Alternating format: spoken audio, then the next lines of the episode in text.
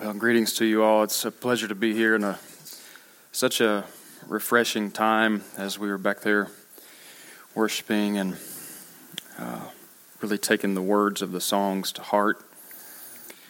And so uh, it's great to be here, and I am pleased to have the opportunity and the honor to preach from God's Word this morning.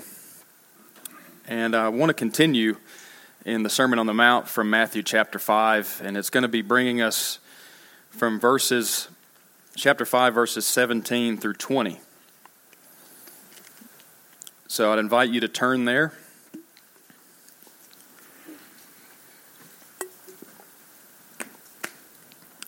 I'm going to title this message, The Absolute Law.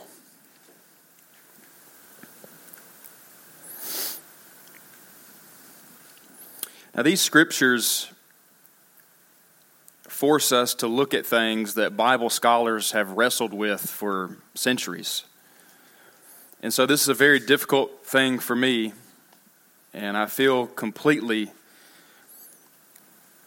unqualified. But all we can do is look at the text and, and really examine the scripture and what God has to say. And I'll be basing this on primarily Orthodox Christian interpretation of, of this group of scriptures. So I want to ask you to please stand again for the reading and the reverence of God's Word.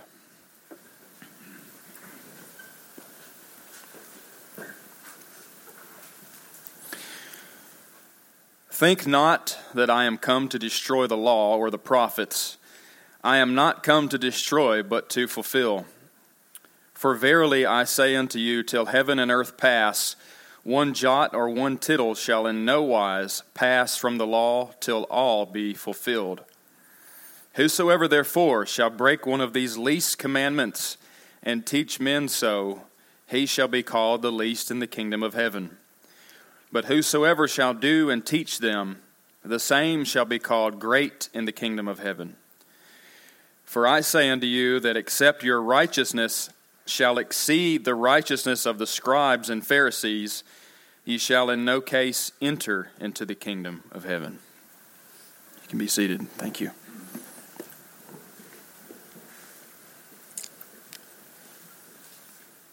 I don't know that we'll make it much further than verses 17 and 18, but we'll see. I've taken more notes for this sermon than I've ever taken before. And uh, it's going to be a challenge to try and connect this together. But as I said, this is something that scholars and, and teachers have wrestled with for centuries.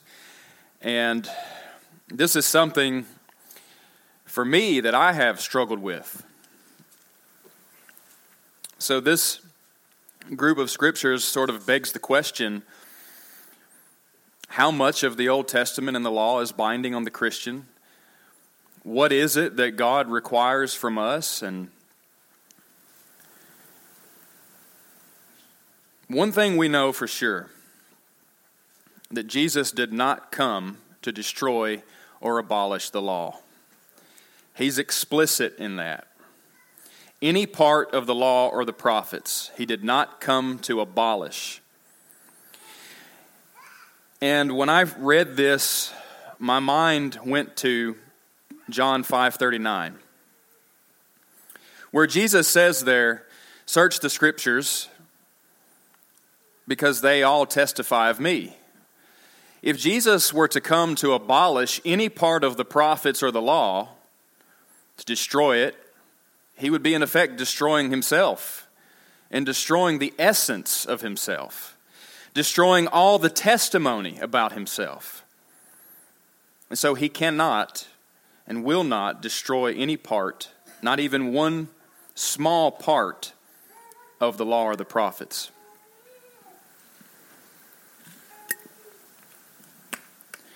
He says there in verse 18 that one jot or one tittle in no wise shall pass from the law till all be fulfilled. A jot is the smallest Hebrew letter, the, the letter yod.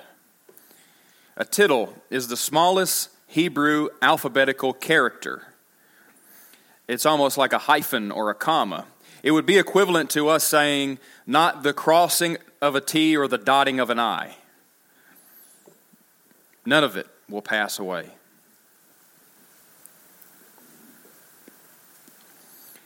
Now, as Jesus has been teaching these things in the Sermon on the Mount throughout chapter 5 of Matthew, the people there, just like we are today, when they read it, they're amazed. When we read it, we're amazed, and when they heard it, they're amazed.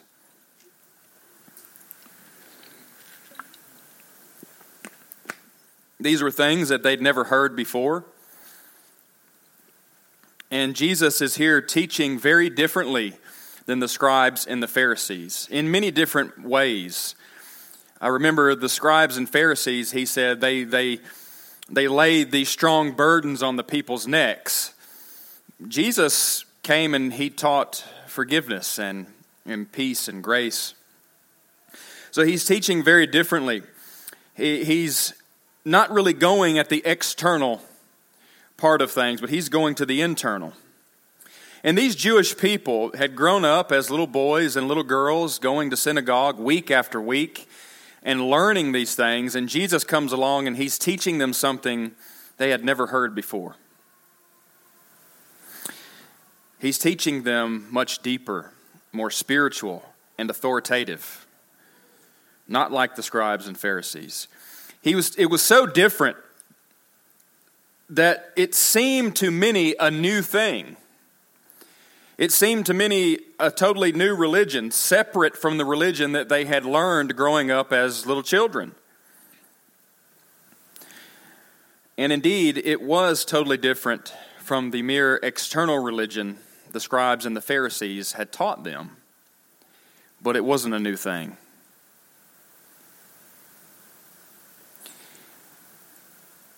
It's important to understand that Christianity is not a new religion at all.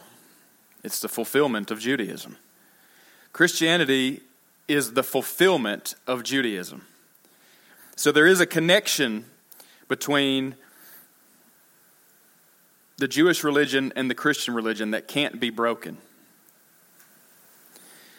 So he wasn't teaching a new thing. And I've wondered that perhaps if Jesus were to come to here in America in our time and were to teach a sermon, if many Christians would think he was teaching a totally new religion that they'd never heard of before. Because they're so encapsulated in false doctrine that what he was saying, would it be foreign to them? Would it be foreign to us? Because it seemed to be to them who he was preaching to on the Sermon on the Mount. The things that maybe little Christian boys and girls grew up learning in Sunday school. Would it be foreign to them? Most likely to many, it would be. To these people that grew up learning an external religion, Jesus is forcing them to look on the inside. Many of us can identify with that. Grew up learning an external religion, and Jesus is going a different direction.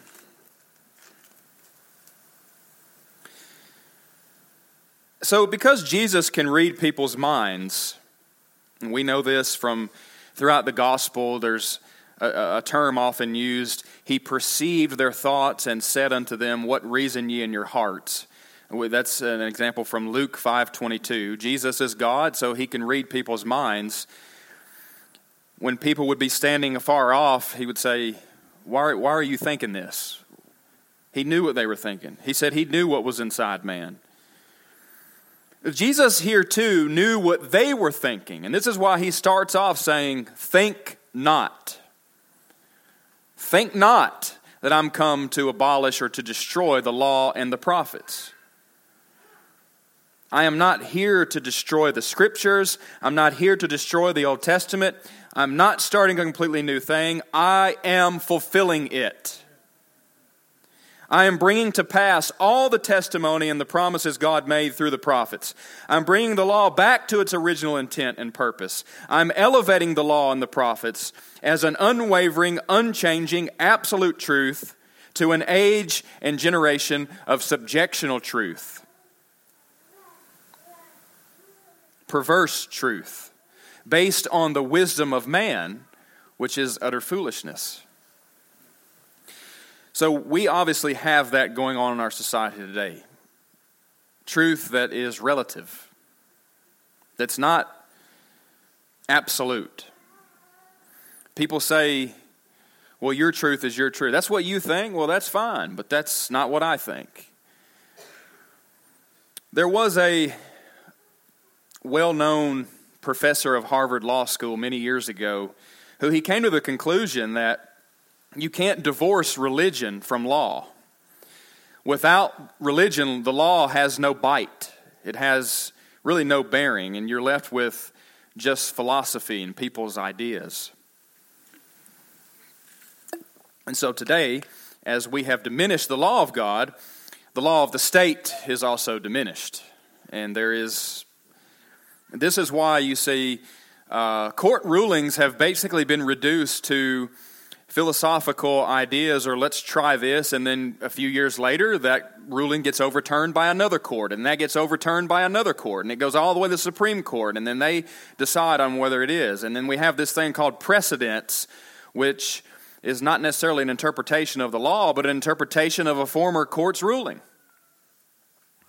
and so these things are there because of an absence of absolute truth. But Jesus is saying that the law is absolute, that it's, it's unchanging, it's unwavering.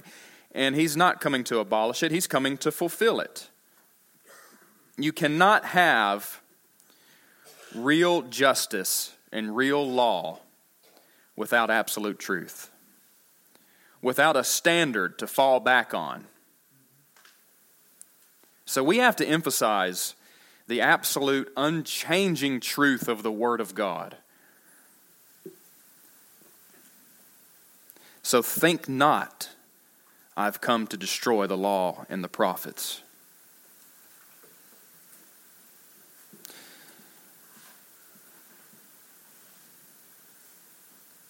He came to fulfill it. And there's, that's a difference. There's a big difference in that. He's bringing to pass the thing. He, he was elevating the law and the prophets. He was trying to emphasize the intent. When, we, when he's going through the Sermon on the Mount and addressing these, countering the external and addressing it in an internal way, he's going to the intent of the law. And he's saying this is the absolute truth. Because it was the religious leaders, the religious teachers that were really abrogating the law and diminishing the Word of God with their traditions of man, with their hypocrisy, and with their inconsistency and self righteousness. He said that you lay these burdens on people's necks and you don't even lift your finger to do them. We see this later on in the sermon uh, where Jesus says, you have heard it said of old time, but I'm saying to you this. You have heard it said, for instance, you have heard it said, Thou shalt not commit murder. But I say unto you that if any man is angry without a cause, he's already committed murder in his heart. He's not saying a new thing. He's not saying, Well, the scriptures and the law says this, but I'm saying this. No, he's saying, Your traditions have said this, your false teachers have said this, and you were taught wrong. And I'm correcting that false teaching. So he is preaching the opposite. He's elevating the law of God and going to the intent and the, and the original purpose. And the law and the prophets ought to be elevated in our hearts and in how we live. Firstly, because it all testifies of Jesus. All of it. And secondly, the law and the prophets are vital for us to know God and to know what He expects of us. And as far as the prophets go, it's, we need to understand that many people have, have taken this teaching so many different ways. Most people just say, well, he didn't come to abolish the law, and they focus on the law. But he says prophets here, and they're connected.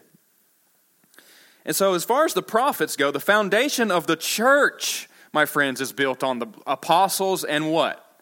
Prophets. That's in accordance with Ephesians 2:20. It says there that the foundation of the church is built on the testimony of the apostles and prophets, which Christ as the chief cornerstone. So if the prophets are destroyed or abolished or diminished, disregarded, then the foundation of the church is undermined and it's compromised. And what happens to a structure when the foundation is undermined and compromised? It collapses in on itself.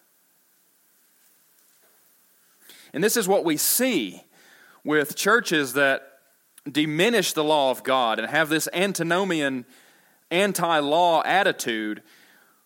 They're undermining the underpinning of the foundations of the church. And then they become, they, they, they use something that God has established and given and they pervert it. And it becomes something that's not really a church at all.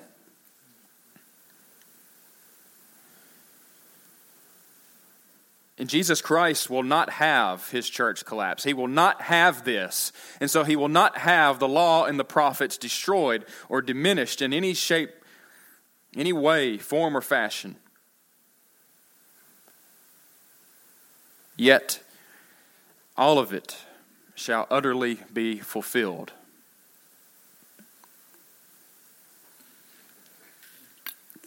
We're going to look at two camps equally false and heretical. Of both, I've had some experience with. And so I can only speak to that. And I only bring these things up because I have experience with them and I know them to be false based on the scriptures. The first one is the antinomian viewpoint teaching no law, anti law, freedom to live as one wishes, claims that grace sets one at liberty to live as one wishes outside of the law of God. The second is the Torah observant movement, which I've had some experience with. Sometimes referred to as the Hebrew Roots movement, Messianic Christians, not to be confused with black Hebrew Israelites, although there is some overlapping connection there. These claim that one ought to have a strict adherence to the Torah. To be a Christian, you ought to have a strict adherence to the Torah in order to rightly follow Yeshua. They won't call him Jesus because that's a Greek name. We can only call him Yeshua because that's his Hebrew name. And they get offended if you don't call him Yeshua. They claim that ceremonial and dietary laws are still in full effect, and some even say that if you disregard the dietary laws, then you're going to hell.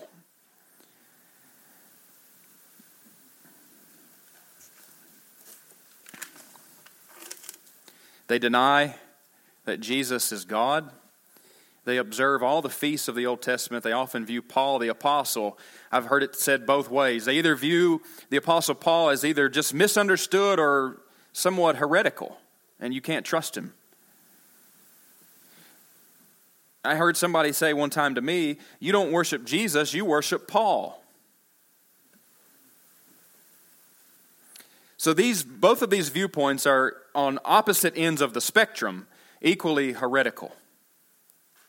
So let's start here with the former, the antinomian view, which is truly the largest false doctrine and most propagated in our nation in our time today. There are elements of the antinomian view in almost every single denomination to some degree or another.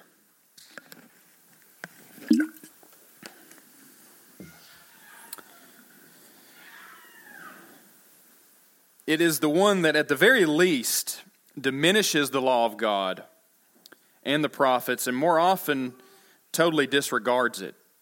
This is there's one well-known pastor named Andy Stanley who pastors a large congregation in Georgia who says we ought to unhitch from the Old Testament.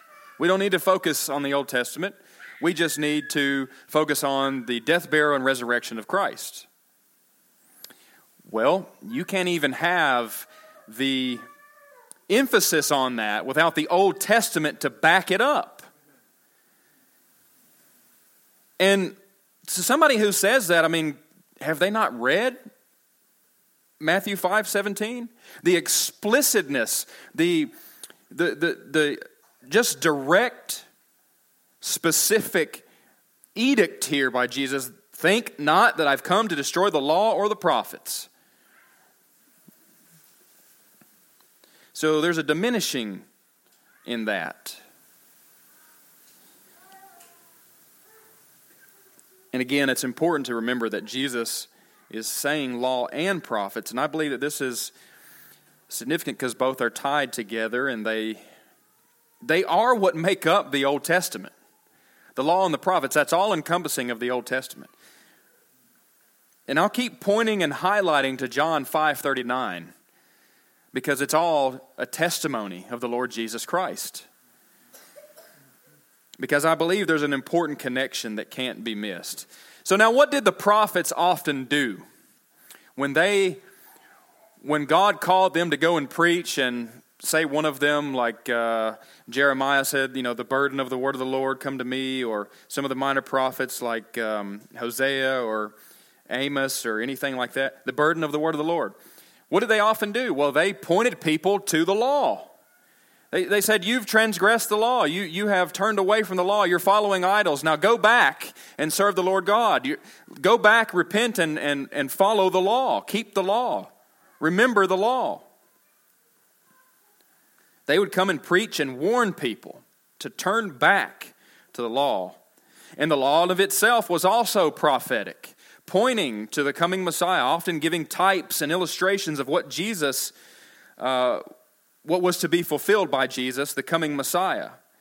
And so, again, Christianity was not, is not a new religion, it's the fulfillment of Judaism. Now, we have now because of this antinomian anti law mentality, we have now an out of control lawlessness in our society. A defund the police movement, even. A disregarding of the law of God. If the law of God is disregarded, why would the law of the state even matter? Because it has no authority. The law, the government was God's idea. Government was instituted to restrain evil in the world, as it says in Romans 13. Now, when I was growing up, I often heard a saying, to each his own. I don't know if anybody ever heard that. To each his own.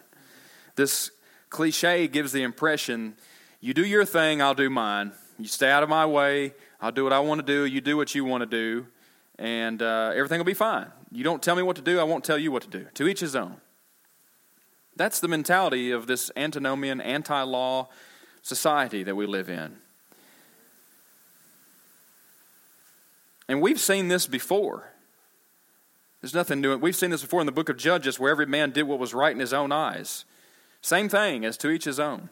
This is a rebelliousness to the law of God that's even in the church. And I want to say that I truly believe that because the mainstream churches have disregarded the law, failed to preach the gospel, failed to give the full counsel of the word, it has then affected society. Not being, you know, we the last time I preached on this, we preached on salt and light. The church not being the salt and the light and using the word of God as a, as the weapon, the sword that it is. And you know, I am very much in this moment preaching um, aware of the weight of this, and I don't want to misconstrue anything. Um, but I but I have my weapon. I have the sword here, and so that's what we use to to preach. That's what we use to discern and to be salt and light. And to diminish that is a huge problem, and it will and has affect society. Every man did what was right in his own eyes. You know, that's where we are today. They even so today, yesterday's conservatives are now today's libertarians, and yesterday's libertarians are now today's anarchists. The whole thing now is not by the, by the politicians and the political movement. It's not turned back to the law of God. It's just, I, I want to be free. Give me my freedom. You're not going to tell me what to do. That's the, that's the cry from both ends of the spectrum of, of uh, political political rhetoric. I mean, one wants to use the, the power of the state to oppress, the other one wants to just do whatever they want. That's why I'm not a libertarian. I believe that the, that the Bible gives the government the authority to, to legislate morality to the unbeliever. It must be. If it's just, hey, do whatever you want to do, then we're all in a, in a big mess. We don't want our children to live in a world like that.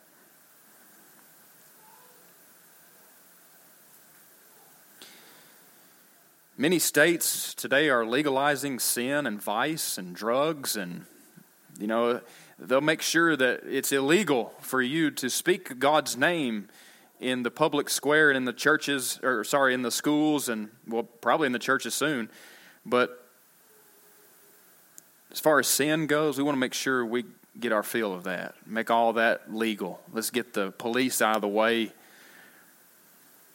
They use all kinds of reasons. Well, our jails are overcrowded, and so what? Just make sin legal, just to alleviate the.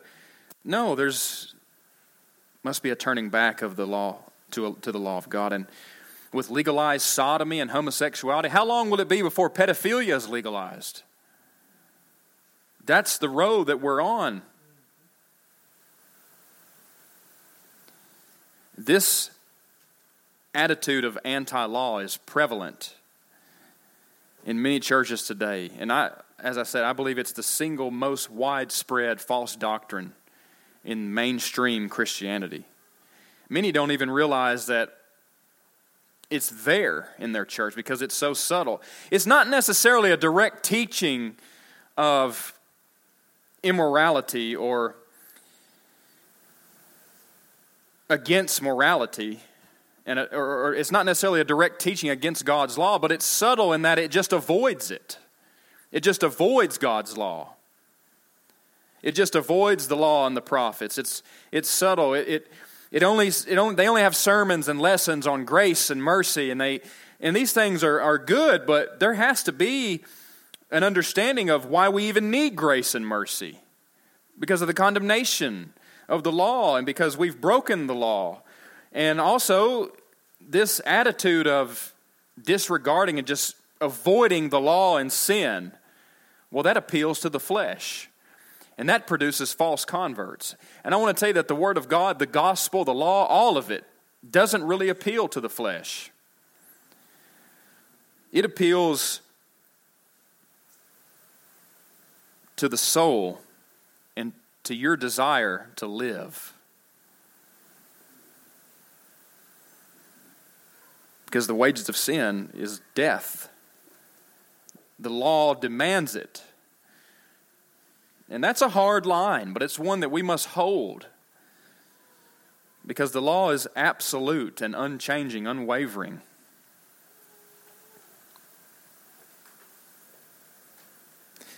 They avoid the law and sin and say things like, God accepts you the way you are. God's not angry with you, He, he loves you. Many say that if I tell or we tell an unregenerate sinner that they have to repent, well, then you're, that's heresy. You just have to believe. Well, what is belief? Belief is, in, in the Bible, the, the Greek word pisteo is fully persuaded to be, it's a life changing thing. If you shall call upon the name of the Lord, confess with your mouth, and believe in thine heart. And Jesus preached repentance, the apostles preached repentance. And this preaching of repentance, by the way, it gives a very direct implication. This is what I mean. Jesus commanded people to repent of sin in Mark 1 when he preached throughout the, the towns of Galilee, saying, Behold, the kingdom of God is at hand, repent ye and believe the gospel in Luke 13, where he says, Unless you repent, you will likewise perish. in Acts 17, where he says he now commands all men everywhere to repent. Repentance, it's prevalent. That's just a few examples. This is an implication that the law of God is still binding on humanity, because if it wasn't, you wouldn't need to repent. It's still binding on humanity. The law is very much still binding and in effect. Where did we lose that? Where did we, what happened? You know, we have today constantly new doctrines coming out and uh, Bible teachers, they're coming up with some new thing and new interpretation. There are so many denominations and so many teachings on the Bible, it's, it's hard to make sense of it all. This is because they're not relying on the, the Word of God. They've diminished the law, they've diminished the prophets, and so they're left to philosophies. And so now we get the wisdom of man. And, and if anything in the Word of God uh, is contrary to sin and what they want to do, well, we just got to sh- shove it off to the side. Shove it off to the side. We'll come up with a new way to interpret this, and we'll get a big following. This is why you even have things like the, the Torah observant Christians and the Hebrew roots movement and the antinomian uh, side. That you have those things because people say, "Well, hey, that's that's your interpretation of the Scripture."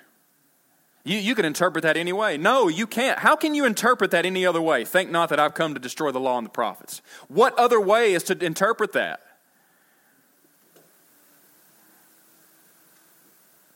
I've heard all kinds of different things they misconstrue the word fulfill. They say, well, he fulfilled it, which means, oh, he didn't abolish it. It's still kind of there, but it's fulfilled. So I don't have to. That's not what the word means.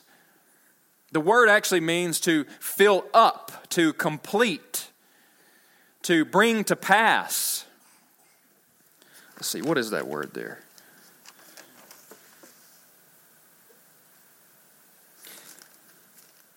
Pleroo to make full, to fill up, to render full or complete, to make complete in every particular, hinder perfect, to carry through to the end, to accomplish and carry out. So the definitions of words matter. And so we can't just shuffle off the law when it does not meet our what we want to do. Now, like I said, Jesus commanded people to repent of sin. And there's this implica- implication in just the command to repent that the law is still in effect. Now, according to 1 John 3 4, this is the definition of sin Whosoever committeth sin transgresseth also the law, for sin is the transgression of the law. That's the definition of sin. It's the transgression of the law.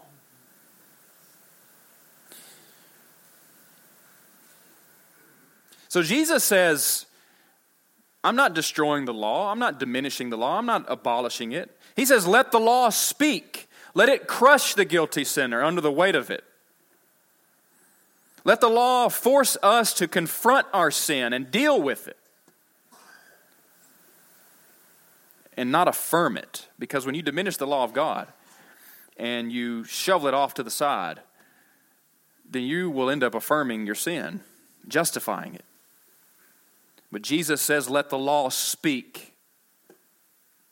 The reformers had an understanding of this. Remember, uh, I, I said that I'm, my view is going back to the Orthodox Christian. This is what the church has said for centuries regarding this. This is, I'm not trying to uh, reinvent the wheel or give some new understanding. But the reformers had an understanding that the law was still binding and in effect. John Calvin derived that the law of God currently has three uses.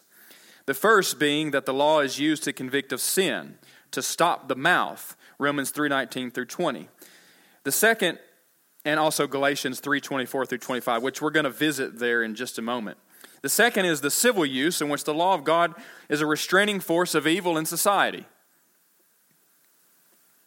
The third is for believers to be instructed in living righteously, which we desire out of gratitude for the grace we have received from the Lord.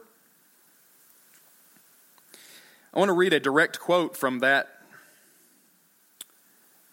thesis that John Calvin wrote, because I basically, those three things are a, a sort of just a synopsis, but I didn't have time to read the whole thing, we'd be here a while. But I do want to read this one quote directly from what he wrote. This is what he said regarding the third part, because I think this is what's important as it pertains to us as believers. Regarding the third part, he says, The believer profits from the law in this way, for it is the best instrument for enabling them daily to learn with greater truth and certainty what that will of the Lord is which they aspire to follow and to confirm in them in this knowledge just as a servant who desires with all his soul to approve himself to his master must still observe and be careful to ascertain his master's dispositions that he may comport himself in accommodation to them. Let none of us deem ourselves exempt from this necessity, for none have yet attained to such a degree of wisdom as that they may not, by the daily instruction of the law, advance to a purer knowledge of the divine will. Then, because we need not doctrine merely, but exhortation also, the servant of God will derive this further advantage from the law by frequently meditating upon it.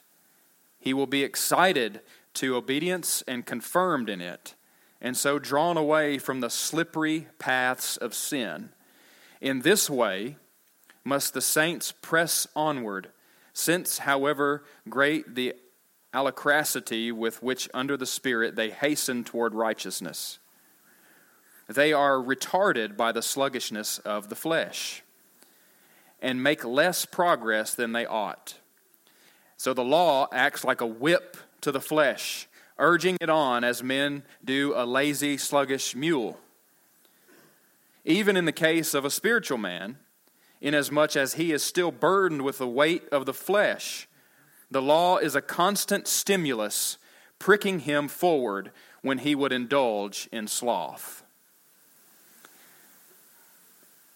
I quite like that. I like that he compares the law as a whip to the flesh, urging us on.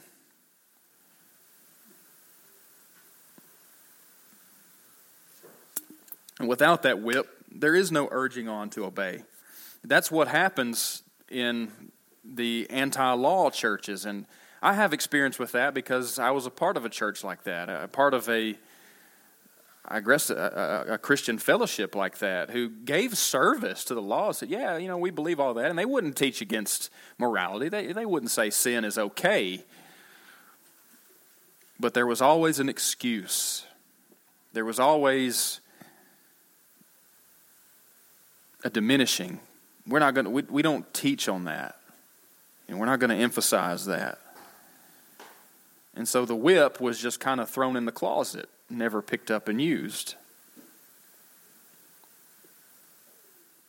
And as to the first use of the law, Charles Spurgeon said this Unbeliever, the Ten Commandments are like ten great cannons ready to unleash upon you. This barrage of artillery fire that's ready to just come down upon you and just utterly annihilate you. That's what the law is to you, unbeliever. So that brings me to this. Let's notice also that the law's binding nature and condemnation differ in who it is applied to. Let's look back at Romans 3:19 through 20. And we're also going to look at Galatians 3:24 through 25. But first Romans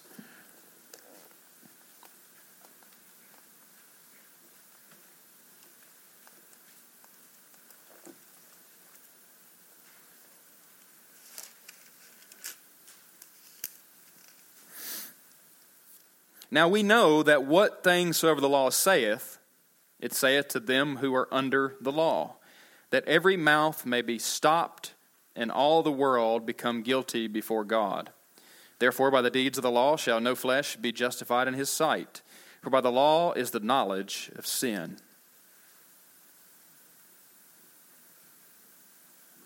Galatians 3:24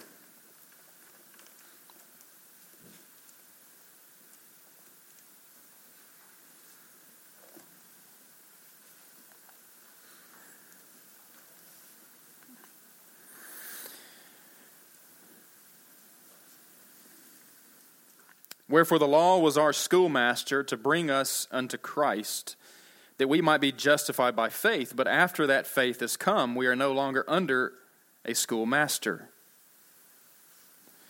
So notice here this phrase in both of those verses from Romans and Galatians under the law.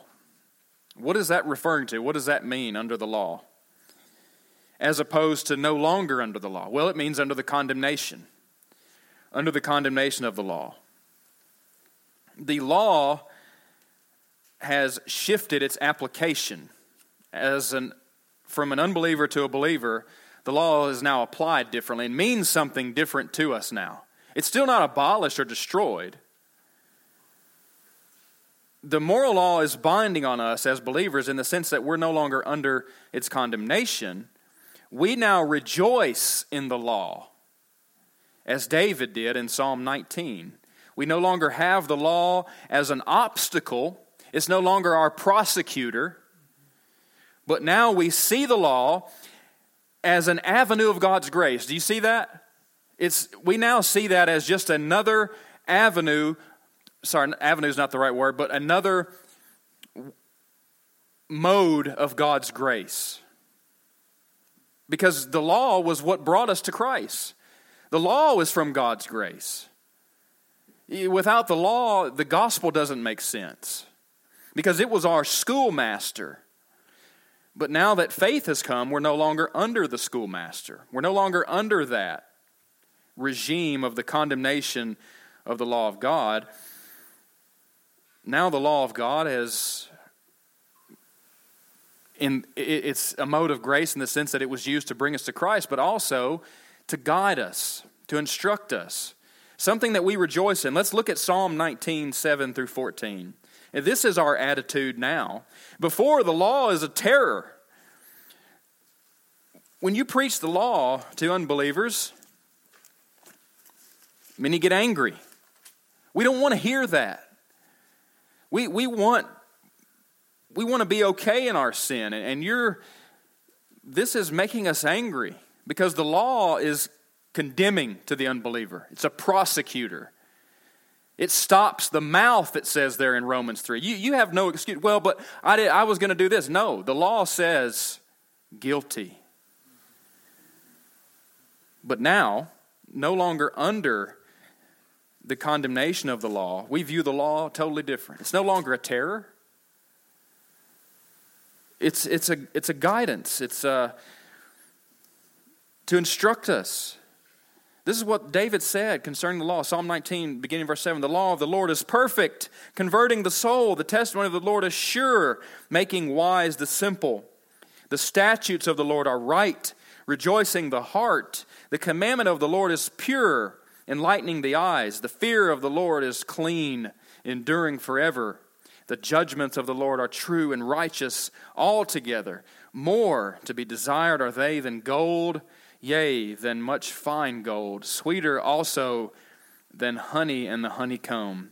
Moreover, by them is thy servant warned, and in keeping of them there is great reward. Who can understand his errors? Cleanse thou me from secret faults. Keep back thy servant also from presumptuous sins. Let them not have dominion over me. Then shall I be upright, and I shall be innocent from the great transgression. Let the words of my mouth and the meditations of my heart be acceptable in thy sight. O Lord God, my strength and my redeemer. A total view of the law as grace there. And this is how we view it now. It's not burdensome, it's a protector protects us. Just another thing that God has put in place as a part of his means of grace to us.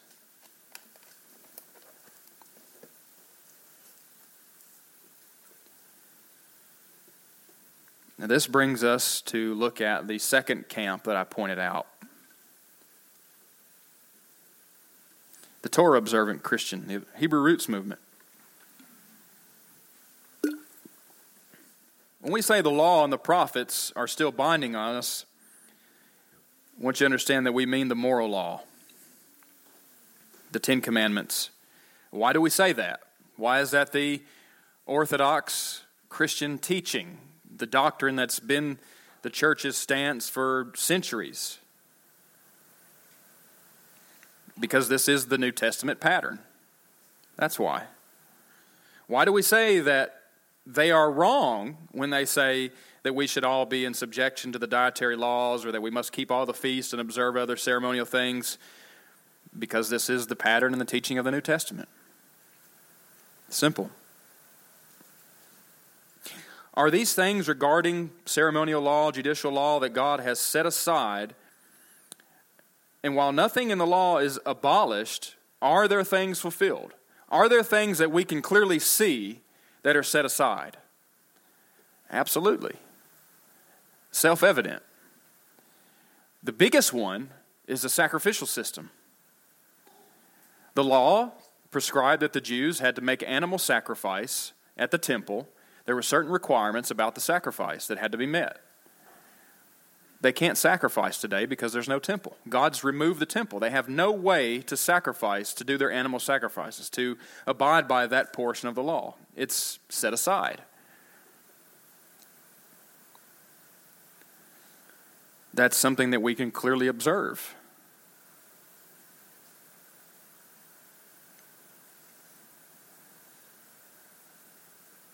So, we see that and are Orthodox Jews, do we see them still performing the animal sacrifices? No, they can't because there's no temple. Jesus Christ remains the final sacrifice once and for all for sin. And without him, there is no sacrifice for sin. I don't care how pious of a Jew you are, how pious of a Muslim you are. There's no sacrifice for sin, thus, the law condemns you.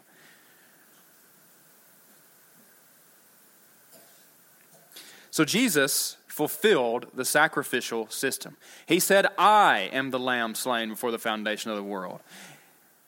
He said, He is the propitiation for sin.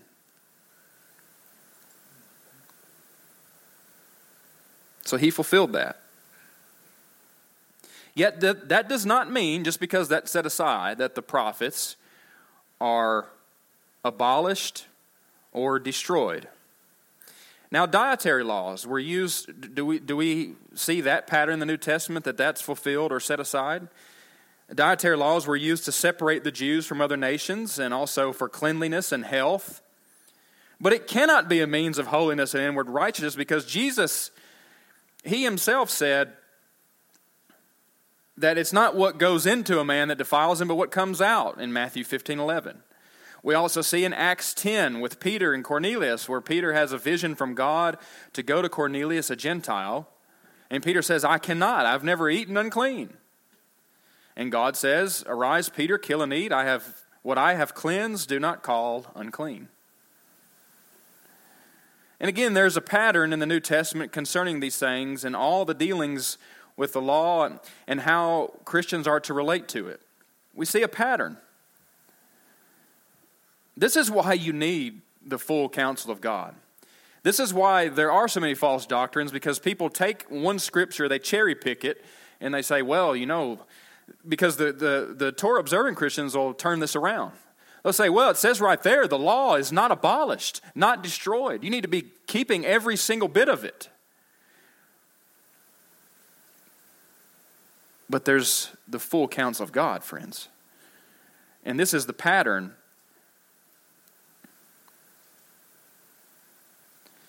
Every time in dealing with the law and how we as Christians are to relate to it, not one time does the Lord Jesus or any of the apostles say clearly or explicitly, do not eat swine. Not one time. Do not eat this or that. Never does the New Testament specifically tell us to observe certain Old Testament feasts. or any aspects of the ceremonial law. It's just not there. Let's look at Matthew 22 34 through 40 because this is important to do. It has to do with that.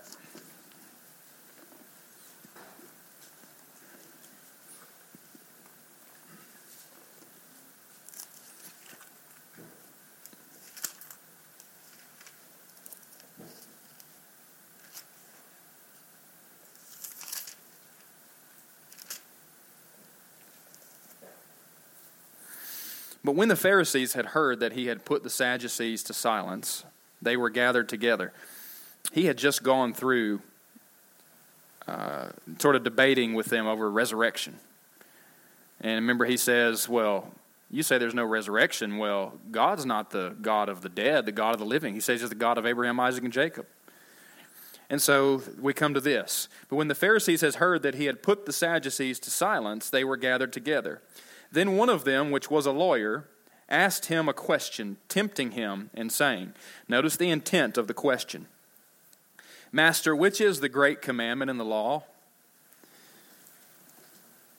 Jesus said unto him, Thou shalt love the Lord thy God with all thy heart, with all thy soul, and with all thy mind. This is the first and great commandment. And the second is like unto it Thou shalt love the, thy neighbor as thyself. And on these two commandments hang all the law and all the prophets. Now this is a this is Jesus quoting Deuteronomy 6 5. So for more detail, I'd like to go there now to Deuteronomy 6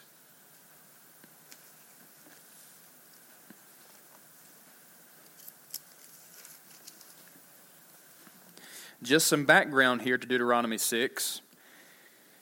There has been uh, a repeating of the law of the Ten Commandments in chapter 5, and that spills over somewhat into chapter 6. And I want to look at verses, Deuteronomy 6, verses 4 through 12. Hear, O Israel, the Lord our God is one Lord. And thou shalt love the Lord thy God with all thine heart, with all thy mind, and with all thy might. And these words which I command thee this day shall be in thine heart. And thou shalt teach them diligently unto thy children, and shalt talk of them when thou sittest in thine house, and when thou walkest by the way, and when thou liest down, and when thou risest up and thou shalt bind them for a sign upon thine hand, and thou and they shall be as frontlets between thine eyes.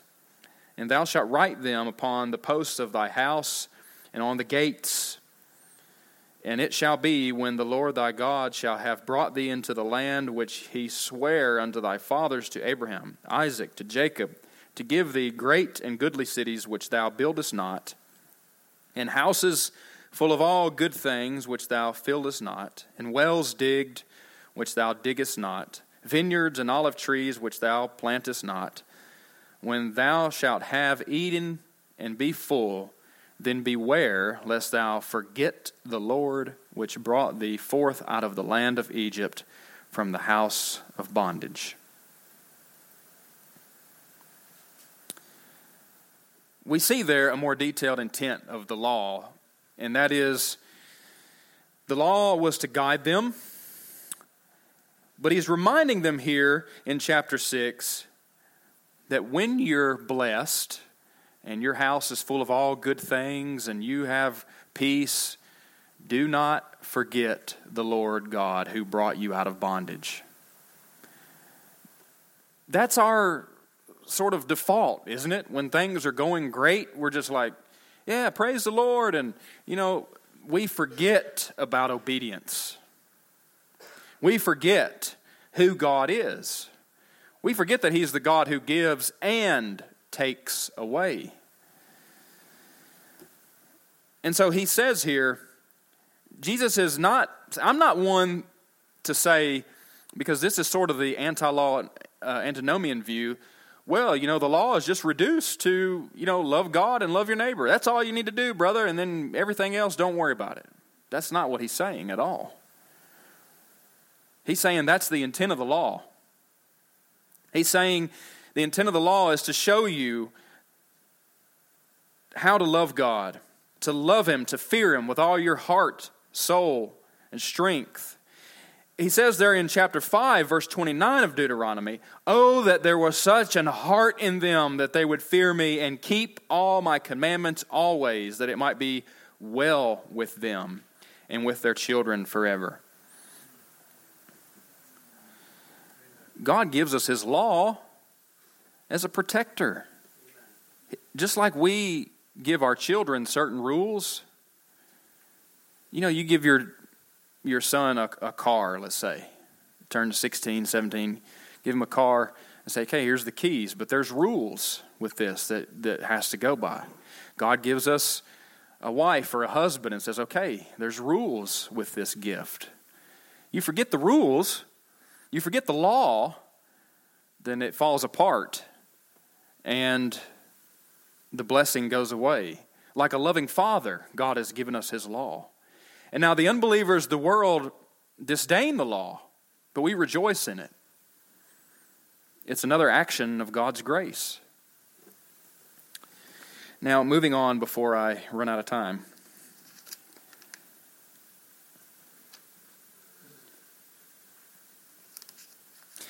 I want to look at this.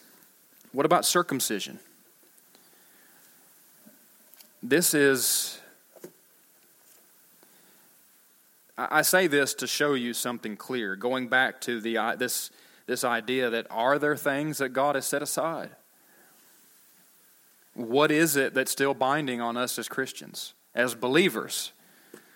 Galatians 6 12 through 15 there's certain false teachers here were evidently telling the church of Galatia that the men must be circumcised.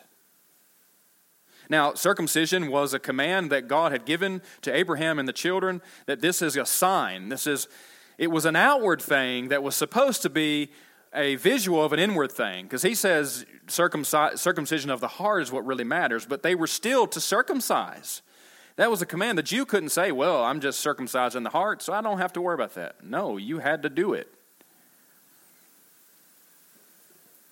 Galatians 6 12 through 15, Paul deals with this.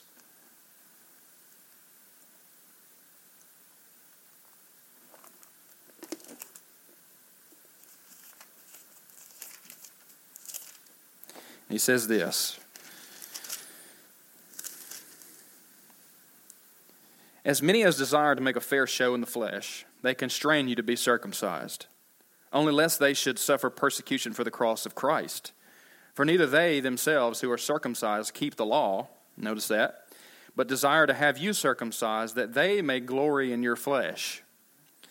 But God forbid that I should glory save in the cross of our Lord Jesus Christ, by whom the world is crucified unto me, and I unto the world.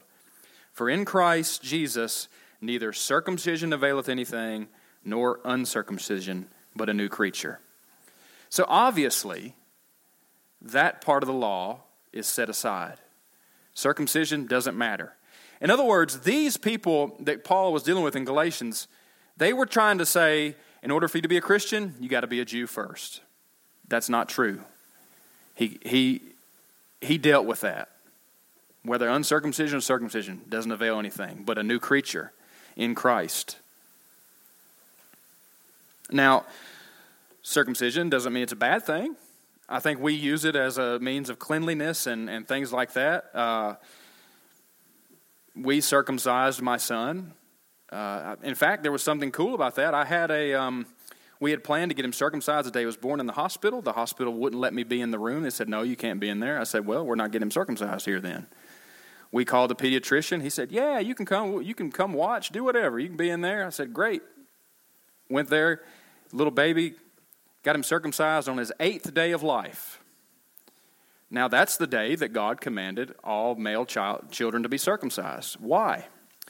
Well, come to find out, you know, when they circumcise a little baby boy in the hospital when he's first born, they give him a shot of vitamin K. Vitamin K helps the blood to clot so that there's no hemorrhaging. I found this out that on the eighth day of a little boy's life, his vitamin K level is as high as it ever will be, naturally. And so there we see the wisdom of God. Just a small little anecdotal thing, but it doesn't mean that it's for holiness. And so there we see the reasoning behind these laws that were given to the Jews. And I'm almost done.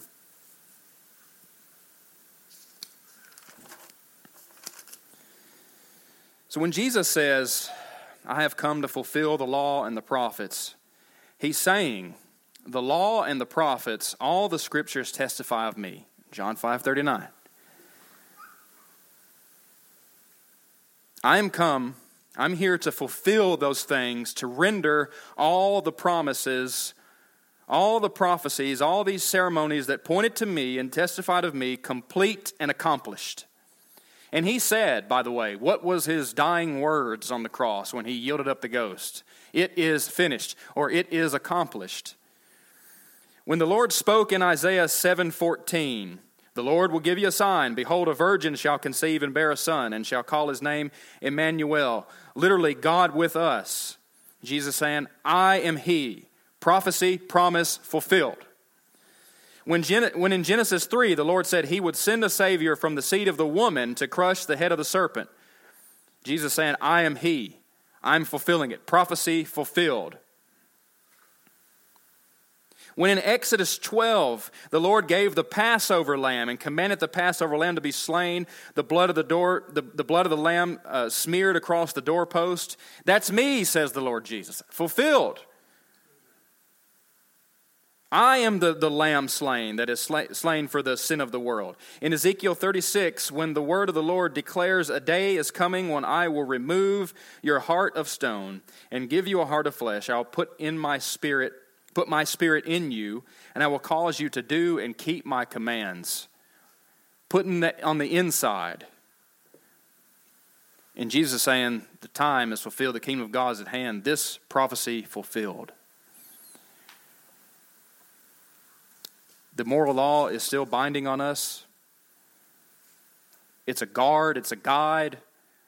We ought to take it seriously and understand the righteousness of God that's there and also understand the grace of God that's there.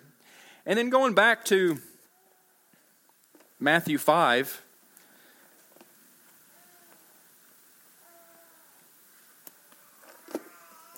You know, the song later took a few minutes from me, so I'm getting that back.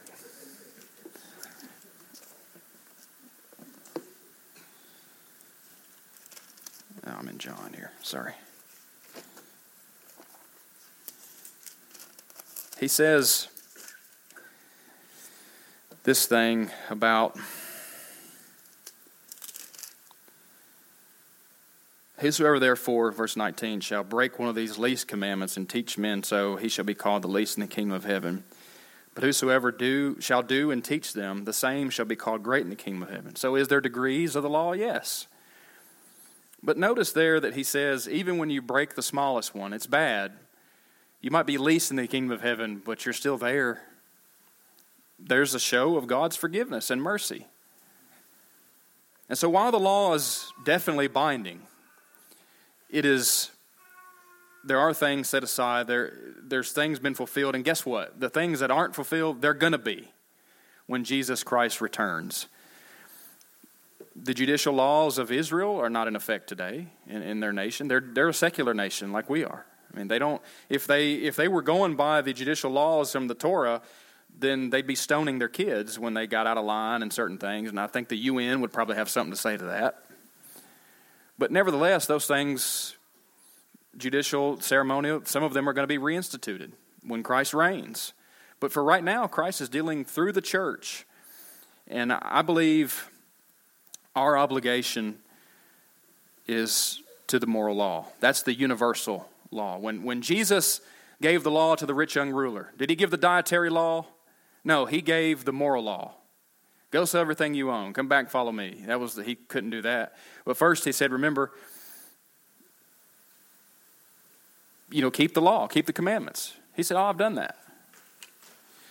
When Paul gives the law to the Corinthian church in chapter 6. He says, Don't be deceived, no liar, no fornicator, nor adulterer, no homosexual shall inherit the kingdom of God.